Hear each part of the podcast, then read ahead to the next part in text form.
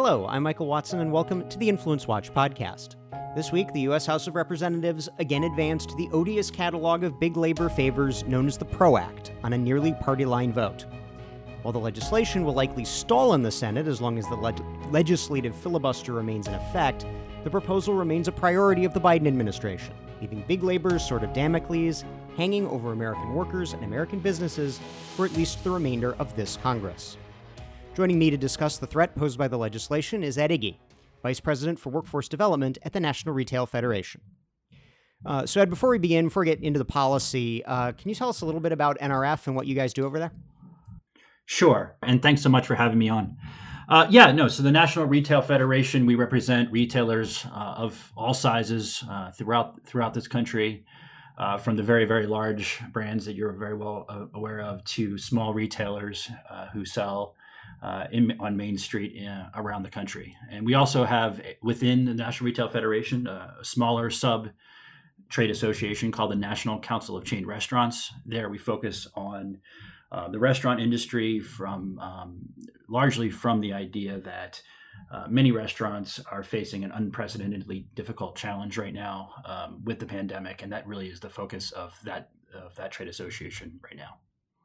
So, unfortunately, we have to discuss the PRO Act, which you had a- aptly yeah, sure. called the worst bill in Congress, uh, and that a, a, judgment in which I concur entirely.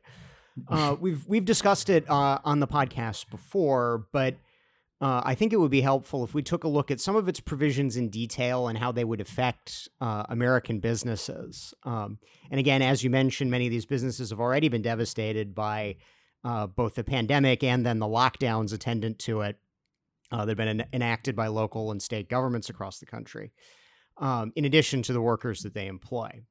So, uh, I guess the, the best place maybe to begin is the the zombie card check uh, right uh, provision that in the in the PRO Act, unlike the old Obama era bill, which just said we're going to do card check, period. Uh, sure. The the the PRO Act has a provision by which the labor board can set aside a union election and deem a union in pl- put into place uh, based on a card check if they think that you know if the board finds that there was a technical infraction by the employer. How how is that going to affect affect things? Right. So let's take let's step back a minute. So the um, current law, the process to organize a workplace is essentially a two-step process, right? So there is a petition, a card process whereby the union goes around to the employees at a facility and solicits cards or solicits signatures on a petition, either electronic or an actual physical piece of paper, to try to to try to get some showing of interest in the union. And again, it, all it needs is to be is a signature. So they can promise everything they want to promise. The union organizer can say anything essentially just to get that signature on a piece of paper. Once they get that, now they've shown interest, and once they get a, majority, 50% plus one, to sign that petition or to sign those cards. The second part of the process is, as you noted, was the second part was what the Obama era law, or excuse me, bill, the Employee Free Choice Act, Orwellian name. Yeah, class, classically Orwellianly named. Yes, uh, that what that piece of legislation did was essentially jettison the second part. So the second part of the process is where the National Labor Relations Board, where I worked until recently, the National Labor Relations Board comes in and will uh, conduct an election, basically an up or down vote. Do you want it, it, this it's union? A, it, it's a referendum. Do you want, you know, do you yeah. want the union that you all signed petitions for, or do you want what is called no representative, the the not right. to, to remain not unionized? Right. Do you so this would be, you know, do you want that union to be your exclusive representation in the workplace? Yes or no? And a lot of times, and again, I just worked at the National Labor Relations Board, what we did was we simply borrowed the exact same voting booths that, you know, that are used every other November.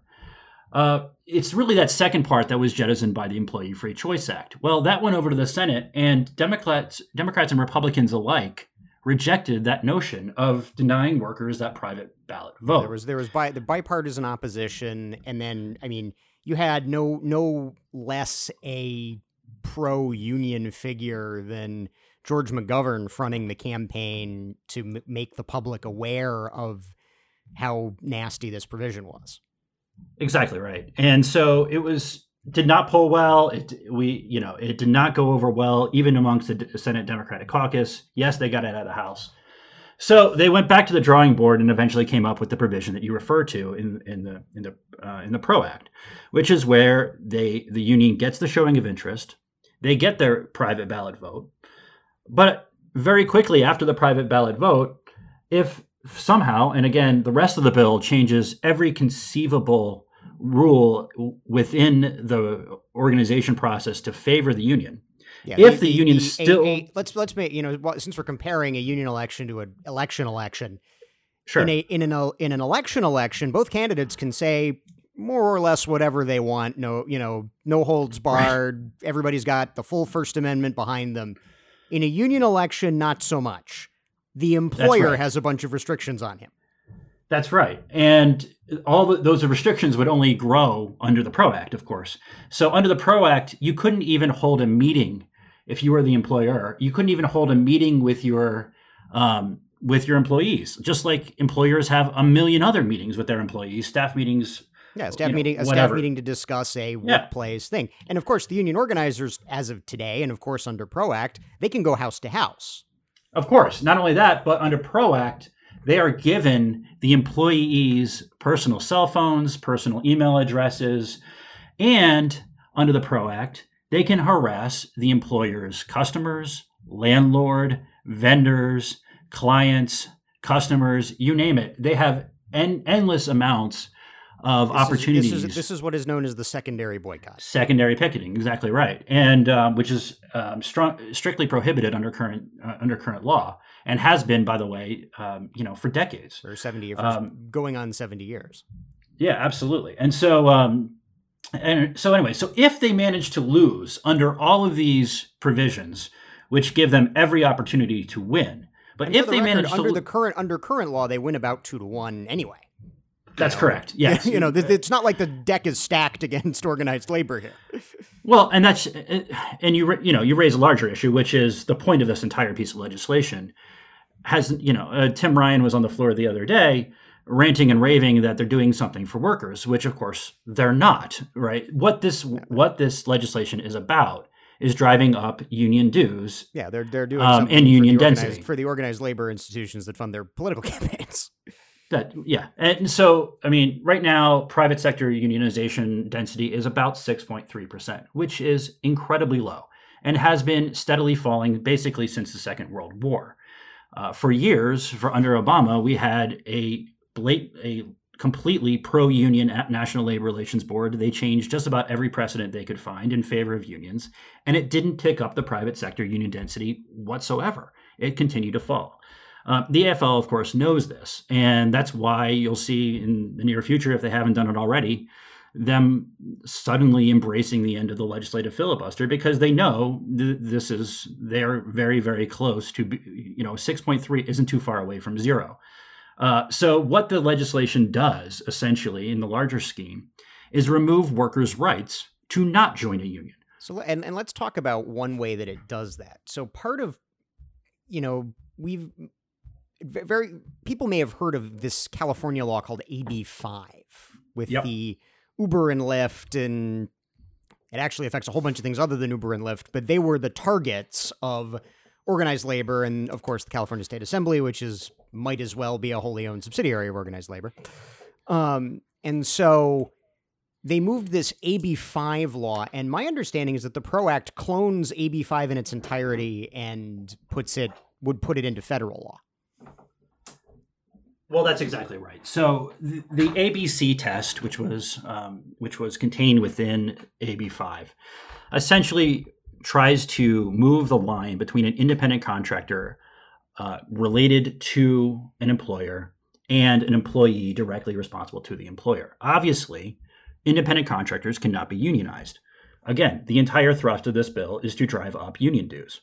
So, regardless of whether the individual worker prefers being an IC or an EE, uh, that that's a decision that the independent contractor or a customary empl- conventional employee. Sure. Um, yeah, um, you know, regardless of what the, what the worker wants, the United States Congress, in this in this sense, would make the decision for them. Essentially, and again, and again what's amazing is that California, which of course is an extremely strong union state, they they passed a referendum substantially Correct. limiting AB five because they thought yes. it went too so, far. right. So the same election where they went overwhelmingly for President Biden, they went back and cut back AB5 a great deal. And this is, I think, largely because people realized that the ability of folks to make decisions about how they want to apply their skills in the workplace was dramatically cut back by AB5. A lot of my wife's friends, and it's particularly, by the way, let me let me stop for a second. It's particularly that C in the ABC test, that third prong, where your occupation needs to be you know, widely regarded as an independent contractor occupation. Well, this is a ridiculous threshold that sort of, you know, you almost have to embrace like a 1930s mindset where each of us is like a bricklayer or, you know, or a machinist of some sort. The fact of the matter is, in the modern economy, a lot of my wife's friends who are who like being independent contractors do a wide variety of different things for businesses. You know, maybe they do a little bit of event planning, maybe they do a little bit of editing, maybe they do a little bit of writing Maybe they do a bit, a little bit of administrative work, and they charge businesses in 15 minute increments while they go about their day running their kids to soccer or whatever. And this is incredibly um, empower, empowering to them and gives them a great deal of flexibility. They don't want to be on a nine to five clock, but of course, if the, you know my wife's friends who are doing this independent contractor work can't be unionized. And that's really what drives the AFL-CIO yeah, and nuts. For, and for Richard Trumka and Mary Kay Henry, that's a problem. Yeah, uh, of course you know, we actually, I'll, I'll include in the show notes. Uh, we did a, a, a, sort of a long, um, we did a, uh, a, sort of a brief baseline primer on the ABC test. So I'll put that in the show notes for those who want to know a little bit more about how that about how that actually works. Um, so on the subject of sort of of technical legalese, mandatory binding arbitration of first contracts. Yeah. yeah. What's what is that in English? you know, I actually think this is the most pernicious part of the piece of this legislation, and it almost never gets talked about because it is really, really in the weeds. And again, it has this sort of incredibly legalistic term name, binding mandatory arbitration of first contracts. But let me try to break it down and, and show you what it means. Okay, let's go back to our example of you know a small a small employer, let's say 100 employees who um, you know they, they hold a vote and either the union wins the vote or the union loses the vote and the National Labor Relations Board overturns the vote and insists the employer recognize the union anyway. All right, so now the employer has to recognize the union. This to me is incre- incredibly dangerous, incredibly dangerous concept embedded in this piece of legislation. What would happen with a newly organized workplace is you have 100 days, precisely 100 days, to sit down with your new friends on the union side and work out every detail regarding every facet, every term uh, and condition of employment at that particular workplace.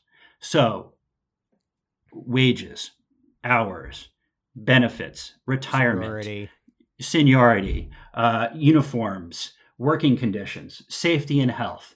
It's the you know there's a reason that these contracts generally when they happen under current law take a significant amount of time for both sides to come together and make these agreements. Well, the AFL-CIO needs money now. They don't have that kind of time to wait. So what happens under the law? And I again, I used to when I was when I was working on the Hill, I used to explain this to union members, and their eyes would sort of like roll. You know, they would shoot over to the lobbyists and say, "Wait, what do we support?" Eh, what what happened under under this piece of legislation is after 100 days a f- federal agency that just about no one has heard of called the Federal Mediation and Conciliation Service would parachute in. They send three federal bureaucrats to the facility. The federal bureaucrats sit down, listen to both sides, fly back to Washington, and then write the first contract that dictates every term and condition regarding how this workplace, which they've been around for a few days, will operate for the next two years. And, there's and no, neither and, the employer nor yeah, the union. The union can so change the, a word of this thing, right? And the union member, because my understanding of what happens now is that union negotiating team, employer and the employer's lawyer sit down, hammer it all out over a series of months. Again, maybe there's industrial action attendant to it uh, from either side. Uh, but eventually, in the fullness of time, you know, a contract is hammered out. Uh, it is then submitted to the union members for ratification to then vote up or down. Of course, un- yeah. Un- and, and, under this under this system, there would be no ratification. It would just be we three bureaucrats in Washington D.C. say this is your contract. This is your contract now.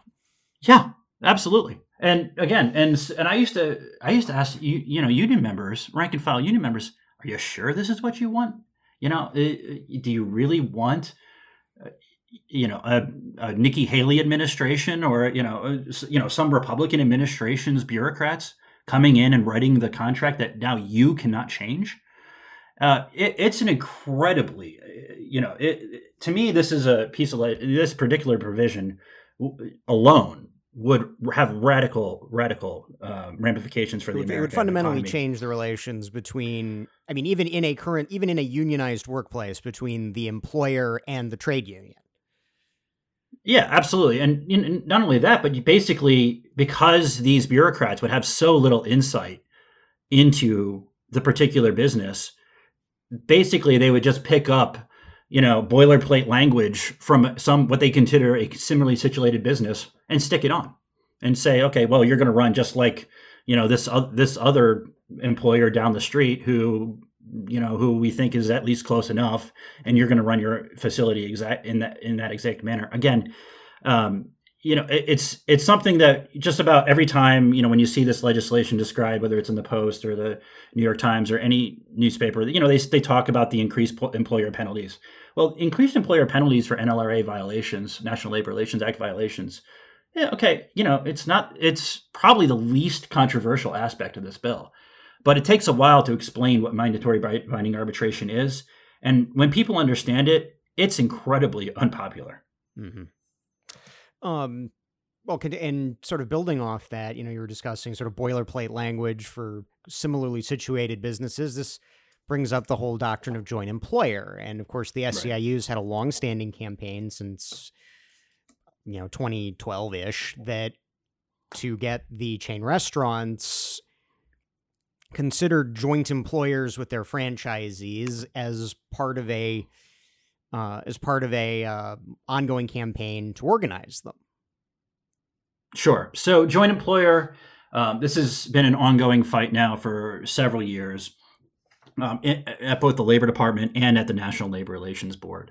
So the so the AFL-CIO clearly wants um, the brands. So whether it's Subway, yep. whether it's yep. McDonald's, whether you know we'll, whether we'll pick, whatever. We'll pick on McDonald's because the SEIU picked on McDonald's. The sure, and you know the the, the the union wants McDonald's in. Are they still in Oak Brook or did they move to Chicago? Um, right. You know, big Illinois, big yeah. McDonald, big McDonald's listed on the stock exchange to be the joint employer with your local McDonald's, which is owned by some guy who signed a franchise contract with Big McDonald's. Right. And that guy who signed the franchise contract never imagined he would be an employee of McDonald's. Right. And right. so, um, you know, and so these franchise franchisees, these local um, small businesses, they're closer to the employees, they're closer to the community. Um, they've bought into these these um, these franchise this franchise model, and it would be completely gutted under the act. And one thing, one aspect here, I don't think gets enough attention is particularly the impact on the workers of these franchisees. All right, we just went through a situation where um, a lot of our chain restaurant members had had were you know were forcibly closed by whatever local or state government they were you know they were within you know within the territory they were operating.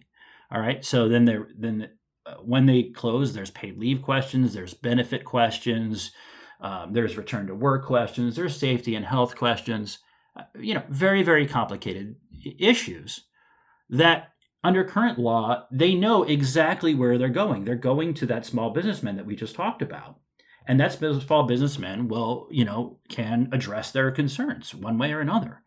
Now, under a joint employer relationship, that small businessman has to constantly, you know, go back to the brand office wherever it might be, six, seven, eight states away, and you know, and get these questions answered. I it's in, the idea and, that and then, somehow, and then uh, you know, a bit more cynically from the SEIU side, of course, when you combine it with an expansion of card check, and you have, uh, you know, you put big McDonald's on the hook for what little McDonald's, you know, it, again, we've established that the PRO Act's going to make, you know, the penalties for infringements of technical provisions of labor law that you know you need a good lawyer to understand really well.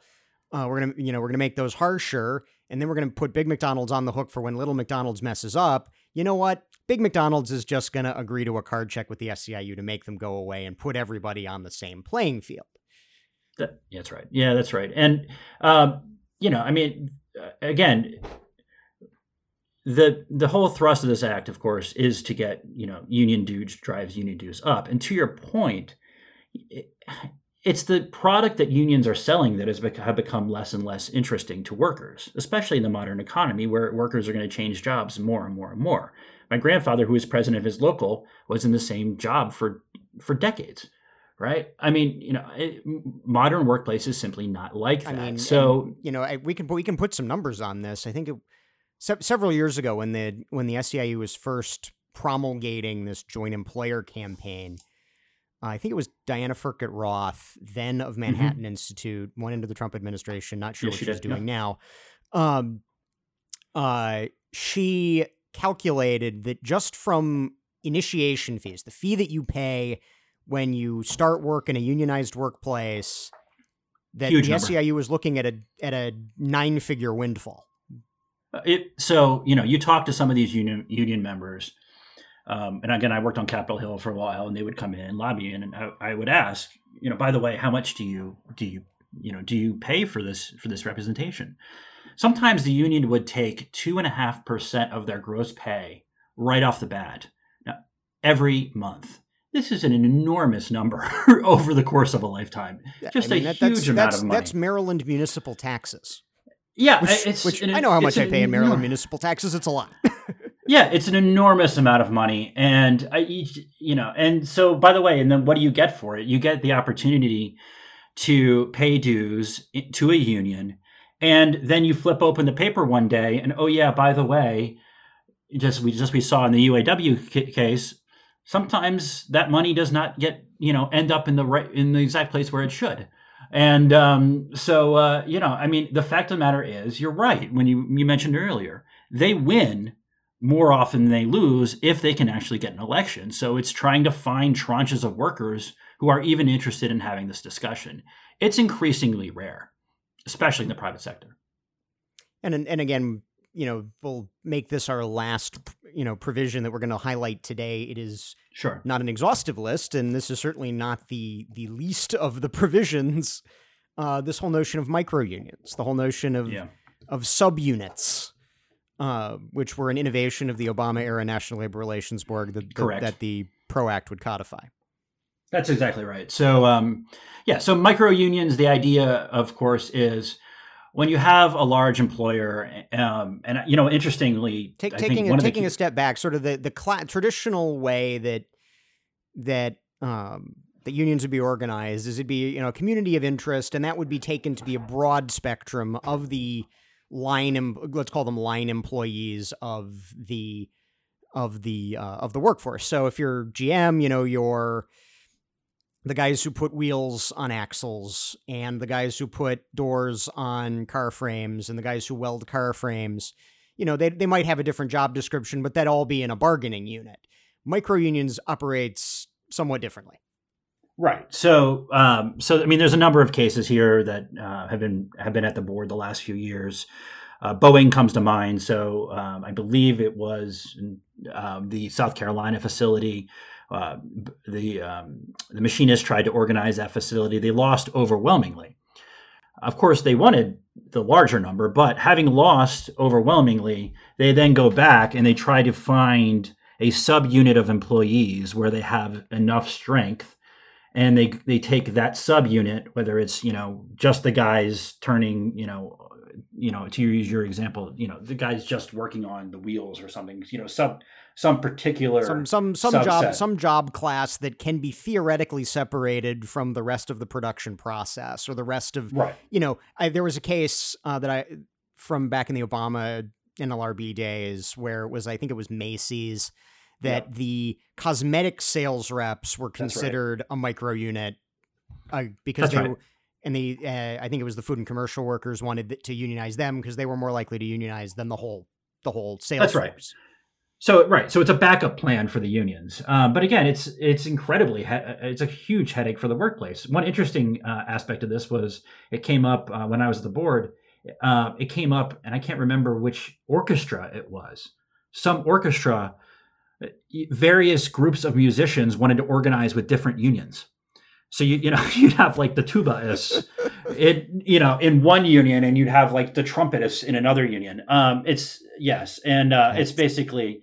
Um, and again, that was that was you know the um, John Ring and and um, the majority of the last few years have done a good job of of pushing back on that. Um, but this is again, this is something that reinstates uh, micro unions. But again, it's a it's a fallback option if they lose the larger vote, which again, they're you know every every comma of this bill, every word in this bill is designed to make it so that either the employer just bends and voluntarily recognizes the union. Voluntary voluntary um, recognition means card check. Just for, for hey, those not familiar. yeah, I mean, or yeah, and so um, oh look, you have a you know you have a um, you have a majority on cards, you know, good enough for us. And so, um, yeah, eh, and so, yeah, that's that's why this bill exists is because, you know, just they just don't have enough people. They don't have enough workers in this country who are situated in a situ in, in a particular employer's environment where the the workers are have any interest whatsoever. Yeah, where, where, in, and, and where the classical and where the classical union model, you know, big labor with big business walking hand, you know walking hand in hand, dividing the proceeds of growth is is the appropriate model for a 21st century economy. Yeah, and and the funny thing is, every time they sort of try to you know find and and a friend of mine collects all the articles over the years that the New York Times runs about, you know, this is going to be the year, this is going to be the technique, this is going to be the subdivision of the American economy that's really going to bring back. right. Know, it's going to be it's going to be woke millennial journalists and yeah, woke, yeah, right. I mean, uh, you know, back in back before everybody was forced to work from home, all worked in one World Trade Center or something. Right. Well, the Ringer has a union, right? So this, so Bill Simmons' website. I mean, they have a union, right? I mean, you know, that, so that's going to really, you know, that's going to be their entree into the to the 21st century. A couple years ago, I distinctly remember this. Uh, it was going to be uh, all the folks working in the um, marijuana industry. Oh, they were going to, they were going to unionize. That. Yeah, UFCW. Yeah. That was a big UFCW campaign. Yeah, absolutely. They were going to unionize and they were going to save the save the uh, AFL. And then, I th- and then I think the guy who was running the campaign for the UFCW ended up going to jail for something not related to weed. possible. Yeah. So um, again, I mean, this is what this bill is really about. They, what really offends them is the idea that workers have the right to not be in a union, and that's what the that's what this bill is about. Um, and again, they're going to try to, um, you know, the other side is going to try to put forth the case that this is about workers' rights when it, it absolutely isn't. Um, the, the, workers have the right under current law to organize their workplace. Um, they have the right to, and I, you know, and I support that right. They they should be able to make their case to the workers. The employer should be able to make the case to the workers. The workers should be able to hear both sides, and they go into a voting booth, and in the privacy of a voting booth, they say yes or no, and then that individual worker can tell the employer and they can tell the union boss exactly what they want to hear, or they can say nothing at all. Or you know, or yeah. you know, and um, and that worker the, has the same the, right the same freedom, the same freedoms that all of us exercise usually every other November, unless you live in Virginia, in which case it's every November. It's every uh, it's every November. Yeah. um, you know, the, uh, you know, I mean that's for our, but, for our, I mean, our civil government, you know, can exercise uh, that same that same private private decision making for their workplace governance. Right, but every you know every part of this bill is designed to ensure that workers don't have that option. Um, it's designed to make sure that workers start paying union dues and continue to pay union dues immediately, uh, whether whether or not the workers have any interest in, in um, buying into that arrangement whatsoever. Well, uh, I'd like to thank once again Ed Egee of the National Retail Federation for joining us this week. That is our show. We encourage you all to subscribe on Stitcher, Apple Podcasts, or Spotify. And if you have subscribed, thank you. And please leave us a five star rating. Those ratings really help us find new listeners, especially if they come with a positive review. We'll see you all next week.